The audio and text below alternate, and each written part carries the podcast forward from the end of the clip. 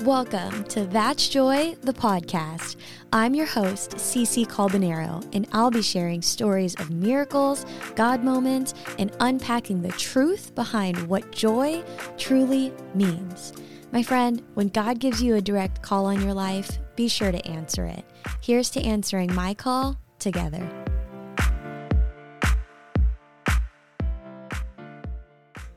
Hello, hello. Welcome back to That's Joy. You guys, I'm so thrilled that you are here today. Thank you for clicking play. I just wanted to take a second and shout out every single one of you who have went the extra mile to just not only tune in because you know how grateful I am for your time, but also sharing it on your Insta stories or sharing this podcast with a friend.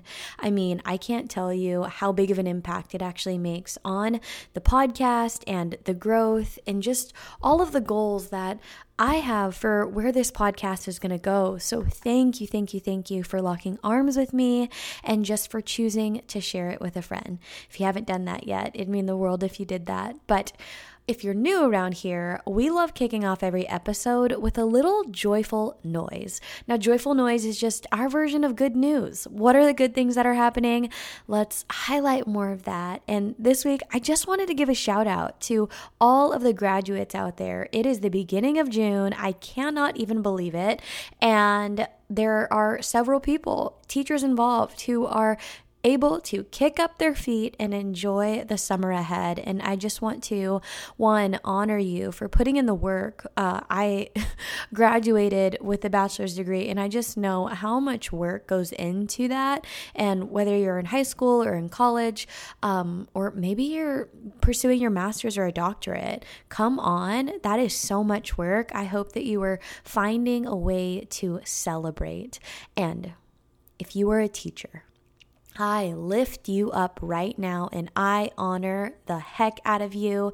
Teachers are just honestly angels walking on earth. Um, we all need to give them a shout out. Hey, if you're listening to this right now and you're thinking about a teacher that comes to mind, shoot them a Venmo, five bucks to grab a Starbucks this summer. Like just these little things, y'all, so add up. And I know that it means so, so much to them. So, students and teachers far and wide, congrats. And um, that's joy is just proud of you. And we're supporting you from afar. From Nashville specifically. Anyhow, today's topic, I wanted to dive in. I don't know if I've ever released an episode within the 15 minute time frame, but I feel pressed to quickly share on this one for the person who may not have a lot of time. And if you know someone who also is in a pinch but wants to be encouraged, this is the episode that you need to send them. So let's go ahead and dive in. And I want to kick us off actually with a piece of scripture from John, and it's titled in the NIV version, The Vine and the Branches. And as after I read this, it will perfectly segue into what I want to talk about. But I just want to read it first. So, it goes, I am the true vine, and my Father is the gardener. He cuts off every branch in me that bears no fruit, while every branch that does bear fruit, he prunes, so that it will be even more fruitful. I'm going to say that last part so that it will be even more fruitful. You are already clean because of the word I have spoken to you. Remain in me as I also remain in you. No branch can bear fruit by itself, it must remain in the vine. Neither can you bear fruit unless you remain in me. I am the vine, you are the branches. If you remain in me and I in you, you will bear much fruit. Apart from me, you can do nothing. Y'all, this piece of scripture is something that I shared recently at the Bloom retreat this weekend that I spoke at. And I felt so pressed that this word needed to not just live in that platform, but also be spread to my That's Joy peeps. Maybe you couldn't afford to attend the Bloom retreat, but you still want to be encouraged with what it looks like to remain in God. I mean, we all need this encouragement. Heck, I need this encouragement today and I will need it tomorrow. And I just, we always need the reminder that it is honestly like so crucial that we do remain in Him. Because when we remain in God, y'all, we will experience more joy. We will experience more peace, more kindness, more goodness. Like all of the fruits of the Spirit begin to blossom. The fruit of the Spirit blossom when we recognized who the vine is and then we're just the branches. I mean, there are three things that come to mind that I want to unpack with you when it comes to how and when things grow best. So, I have uh, fiddle fig tree leaf in my apartment. And if you follow me on Instagram, I often share pictures of it. It's my Wi Fi name. Um, it's a whole thing. Figgy, it's Figgy's home. I'm just living in it. By the way, I named my tree Figgy. Yes, I did. 10 out of 10 recommend. Um, but there's also other plants that I have too. And I love real plants because I think that one, they're beautiful, and two, they teach you so much more than you think. Even as some at times when they're quote unquote dying or withering, there's just so many micro lessons that come within nurturing a plant. And so, um, my fiddle fig leaf, I got it about a year and a half ago from my best friend Taylor. She bought it as a housewarming gift for me. And I've been taking care of this little guy uh, for a year and a half. And I can't tell you, literally, over the course of a year and a half, it has almost doubled in the amount of leaves that it now has.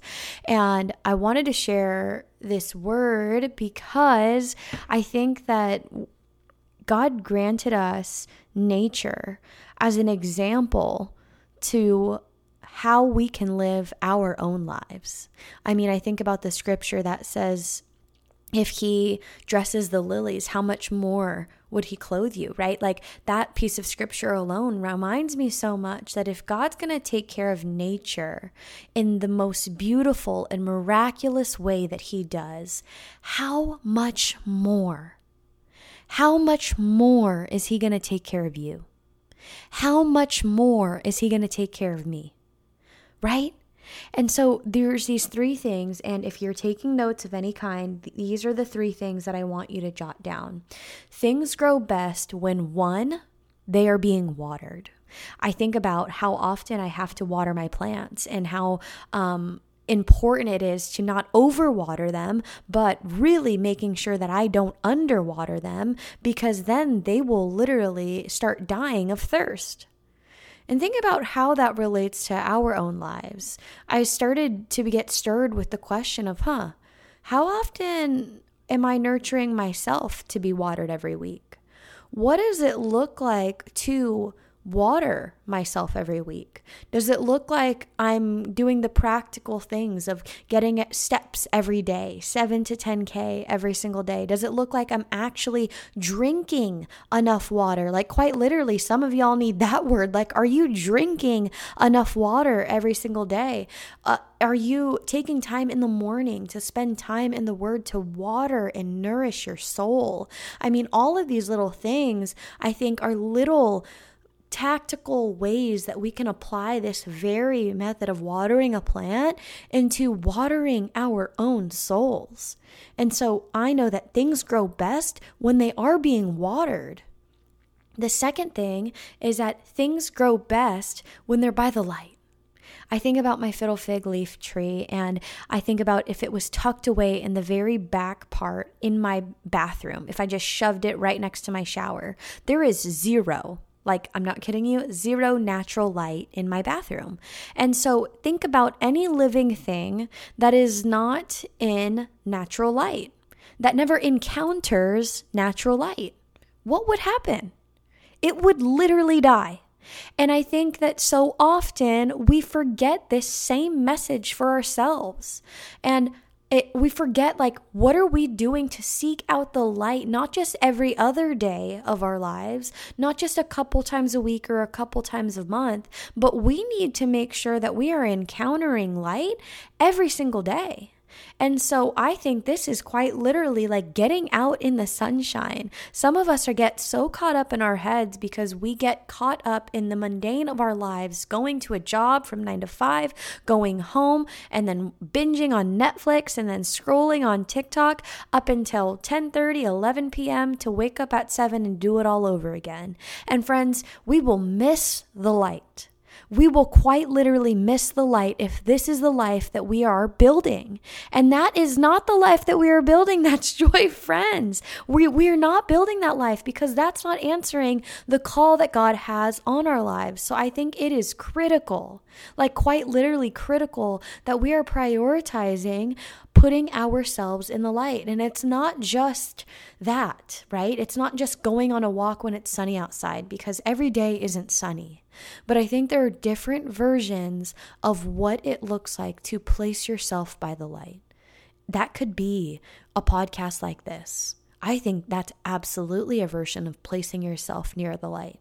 It could be listening to worship music in the morning instead of hip hop and rap music. Like that could actually be a version of placing yourself closer to the light we have to start thinking and inviting the Holy Spirit. Quite literally, you can do that right now and press pause and say, Holy Spirit, show me what it looks like to place myself by the light this week. And then answer and make sure you're not missing it and make sure that you answer however He is telling you to do that. The third thing that things grow best in is when they're in a fruitful environment. I think about any vine and branch. I used to live next to a little vineyard in California, um, next to my hometown where my mom bought the house when I was born, and she still lives in that same exact house. It was a big plot of land for many years, and then somebody bought the land. It's not huge, but um, they ended up making a vineyard. And I remember driving back home during college and different, different seasons and just seeing the beauty of a vineyard and how incredible and actually miraculous it is. And the cool thing is, is that it actually ends up bearing fruit, right? And that's how we get wine, and that's how we get grapes, and that's how we get so many different things that are derived from grapes. And so I think about that and I'm like, man, how how are we being intentional with making sure that our fruit is good? That making sure that our fruit is sweet. And it is important that it's being placed in a fruitful environment.